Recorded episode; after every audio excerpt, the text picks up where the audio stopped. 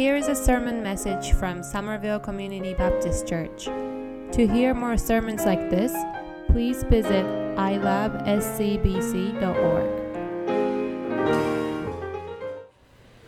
I'm really excited that we are starting this new, brand new series called the Daniel, a modern look and an ancient look. How many of you know about the story of Daniel? Okay, okay. What are the stories that you know about? Daniel is the lion's den, and Daniel and three friends are Shadrach, Meshach, Abednego, and then they were in the fiery furnace. We all heard about this story, right? We learned especially from our Sunday school lesson. But what many of us may not know, this book of Daniel, even though it was written some thousand years ago, it has a lot of relevance to our life.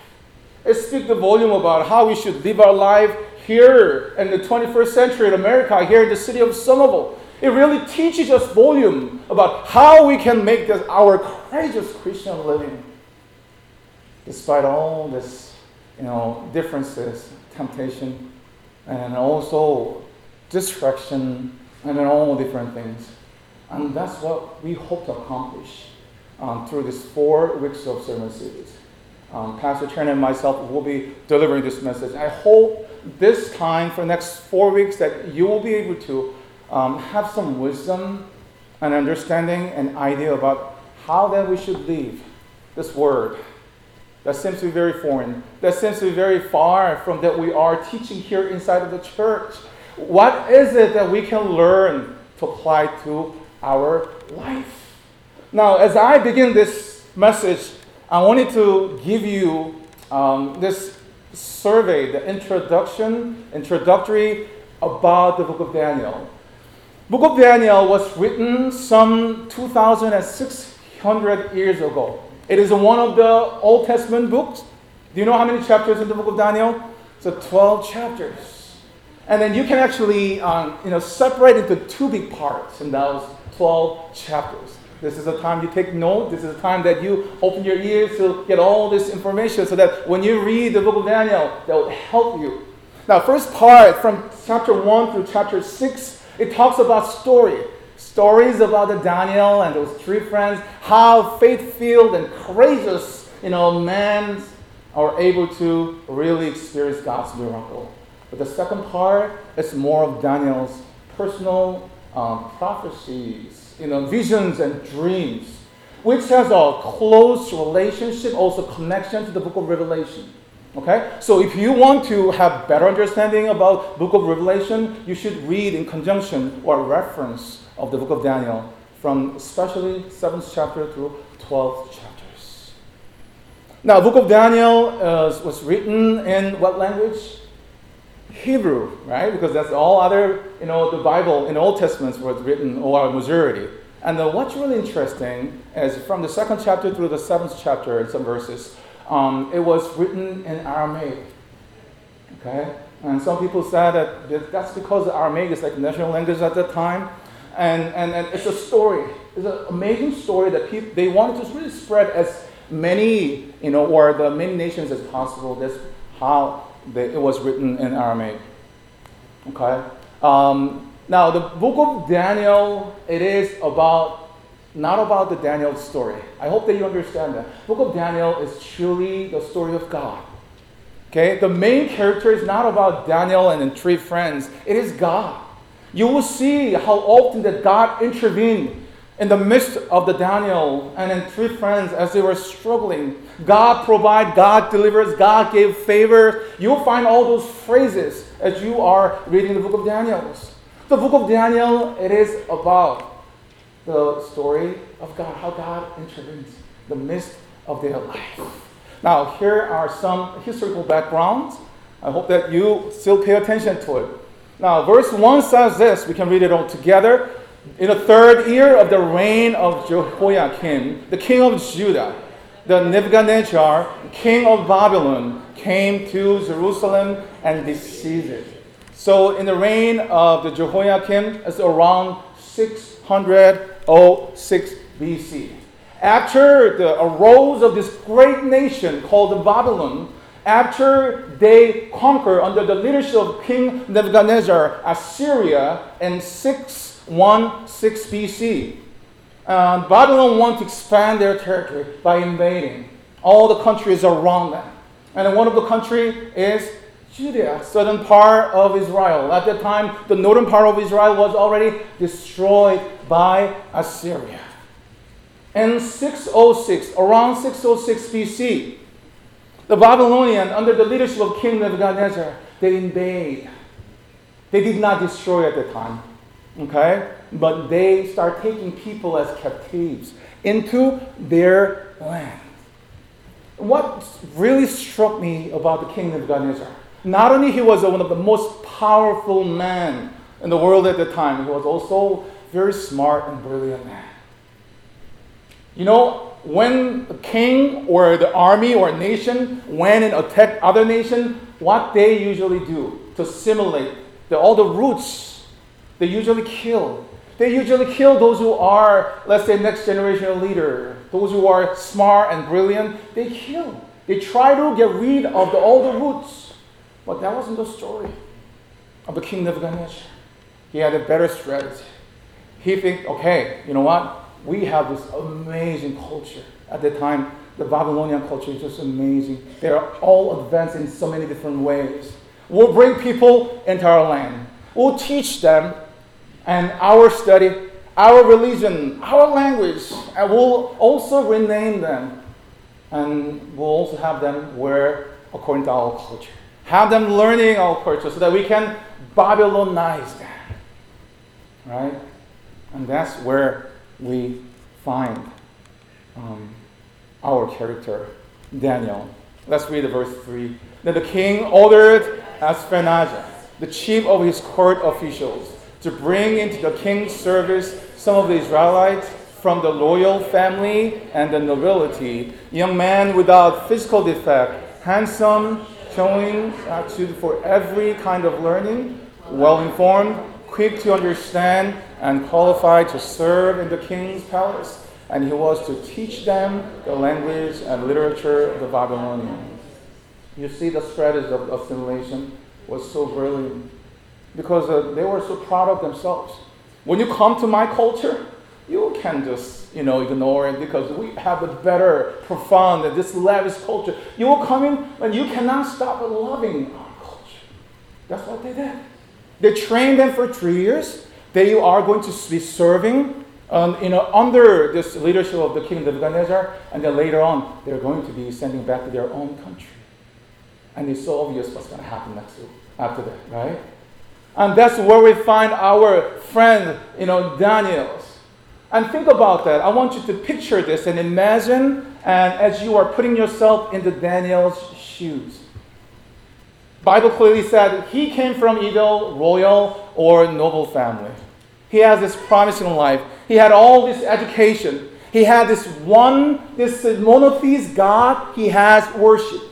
He has all friends and peoples and family. They are all in agreement with how to worship God, how to lead this life together. And all of a sudden, he found himself left in this foreign land, hostile He can't even practice his faith the way that he used to do before. He can't even eat the food that he wanted. Not to mention that he was separate from all his relationship with his family. He found himself in this foreign and different, full of temptation, and in this nation called Babylon. And I believe that's where we also find our story. Think about that. Isn't there a lot of similarities between the world that we're living right now, and the world before. Um, two, about 200 and 600 years ago, when Daniel was facing. Have you ever really feel that? Um, when I went to Canada and Vancouver about almost 20 years ago, I felt this um, identity crisis. The guy who was born and grew up always in the church, um, there is a certain way of worshiping, and you have to go to church no matter what. Okay? You sick that you die in the church. Okay? There's no there's, there's no excuses. Really, that's that's our culture. I was born and grew up that kind of culture, and all of a sudden, I found myself in this foreign land, and very uh, indifferent and hostile to Christianity in Canada at the time. Not many people were believers, and they considered me as a naive, the believer, going to the church every single Sunday. Really? Why? Because you don't believe yourself that you can do it. Not only that, I was facing a culture shock. My friends, Canadian friends, and also people came from South Korea studying their English. I found this you know, man and woman, boyfriend and girlfriend, they start living together in an apartment because there's no you know, guidance by their parents. And then their excuse was to save some money, right? To save some money, they can live in the same apartment. It was just so much of different culture that I was experiencing. And I felt really identity crisis. I didn't know the God that I was believing was really true. The way I was practicing my Christianity was really true. Are they doing all this? Is this okay? And I believe that's exactly the same thing that Daniel felt. Right? Think about that. Daniel probably uh, cried out to God, saying, Lord, you are the God. I thought you are in charge of my life. Here I am. I am left over here. I am in this foreign country. Everything is hostile to me. I know you don't make any mistake, but what is it that you put me here? I'm sure that you have a plan for that. And I'm sure he surely remind himself of this prophecy that was given from God through the prophet Jeremiah. This is an amazing, amazing prophecy. Um, that's our title, The Living Right Side Up in an Upside Down World. I mean, would you agree that we feel like we're living in an upside down world? Right? Think about our, our respectful politicians. Their, their main goal is not unite people who came from all different nations, and their goal is what? Split it up, divide to gain what they want, their power, their interest. How about a lot of businesses? What is it really driving them to do the great business? It's about making more profit. To the point that when you go to a grocery, you don't even believe, right? Uh, it says organic. Really? It's organic? I, I have always this thought whenever I check on those ads, it says organic, cage free. And really, I have the second thought in doubting, really? You can make this profit, market basket like three and a quarter dollars, and an organic and cage free, those ads? It is difficult, and I feel like we are living this upside down. We're living in a world that doesn't want you to know the God of creation. We're living in a world that doesn't want you to really live out according to your faith of our Lord Jesus Christ. We're living in a world that tends to rob you of worship of God. We're living in the, this um, upside down world, and I believe that God, especially this instruction that we are about to see uh, from Prophet Jeremiah, is going to give you the great um, instruction about how to lead this upside down word to the right side up. Let's it all together. This is what the Lord Almighty, the God of Israel, says to all those I carried into exile from Jerusalem to Babylon Build houses and settle down, plant gardens and eat what they produce. Marry and have sons and daughters, and find wives for your sons, and give your daughters in marriage so that they too may have sons and daughters. Increase in number there and do not decrease. Also, seek the peace and prosperity of the city to which I have carried you into exile. Pray to the Lord for it, because if it prosper, you too will prosper. This prophecy was given before this exile took place. This prophet Jeremiah was contemporary prophet of this Daniel's time. While they are in exile, prophet Jeremiah was staying in Jerusalem, whereas the prophet Ezekiel actually went with them in the land of Babylon. God, through the prophet Jeremiah, gave these profound and amazing instructions. What did God say? You are going to be in exile in different country. You will see all those upside down of culture, upside down of what you used to know. But this is instruction. This is what I want you to do that. What's the first one? Seek the shalom. Seek the shalom and prosperity of the city. I've been really struggling with this word, shalom. What does that mean, seek the shalom?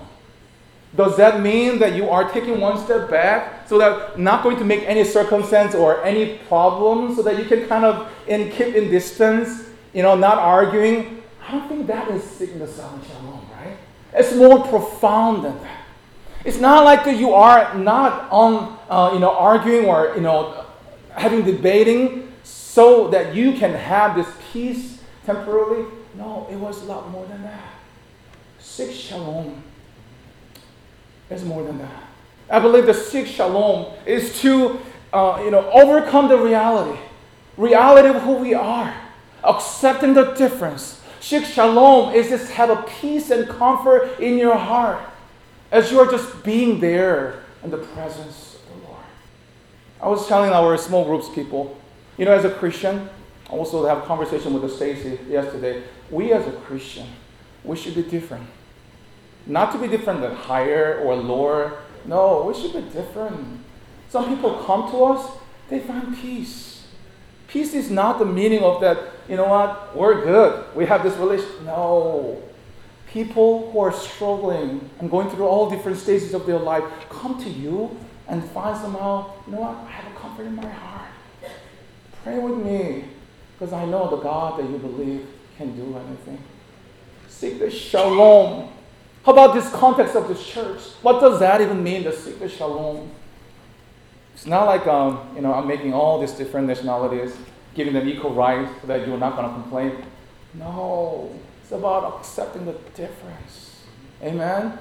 It's about reaching out of your comfort zone and getting to know more about it. It's about like the way I said, you know, saying good morning in 11 different, 13 languages it's a whirling. It took me about half an hour to figure it out in all different languages. And I wasn't even perfect, right? Seek the shalom given your family and your work, church, community can be shown in so many different languages. And through so many different, um, you know, the, the depictions or the images. I'm not going to give you that answer. This is the way that you seek the shalom. It's your responsibility. It's my responsibility.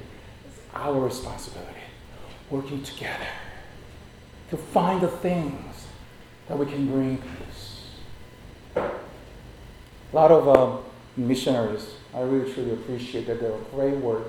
They all, a lot of times, they, they sacrifice to the point of their life. You know, and then something that they did not do well is really seek this shalom.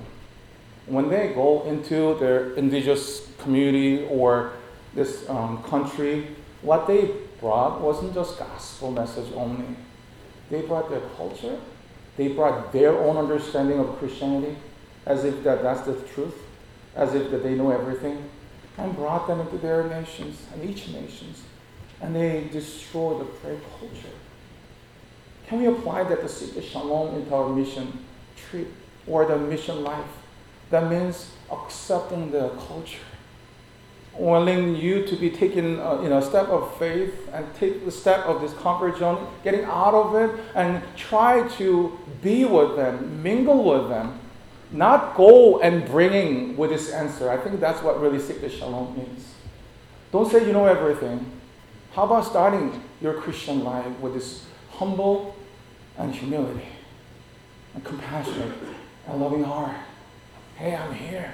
I mean, there are some, I have a faith that is not going to be challenged, but I'm willing to know about you. The Shikta Shalom really can be described in so many different ways. What is it, given your circumstance, the meaning of seeking the Shalom? And the second one is what? Seeking the prosperity of the city. That's a lot simpler, right? You go your work, do your best. It's not about you it's not about you removing yourself from the city, right? Because it's sacred, I mean, it's uh, secular or evil. It's not about even resembling to that city. It is about being there, representing who you are distinctively, working hard, and bring this all welfare and prosperity to that city. And then what's the third one? Pray to the pray to the Lord for that city. Not only do we pray for our family, we have to pray for our city as well. I know we can't do this by ourselves, but with God, we can do that. Because when you read the book of Daniel, you will see the lots of the Lord's intervention. Lord gave, God gave, God gave. Even in the one chapter, chapter one, you'll find that. I want to ask you, brothers and sisters, our job as we are living in this foreign, hostile country, right? As you are experiencing this even identity Christ, make sure that God is in control in this out of control world. God is in charge in this word. So make sure to continue to seek peace, shalom. Do your best wherever you are. And continue to pray for this city. And I believe that's the way. And that's what we are going to see for next three weeks. Amen? Let us pray. Our God of heaven, just want to give you praise for the message that you have given to us. Our job, Lord, is not about being resembled to this community, not about removing ourselves from this community. I believe our true job is to be with this community, but not of this community.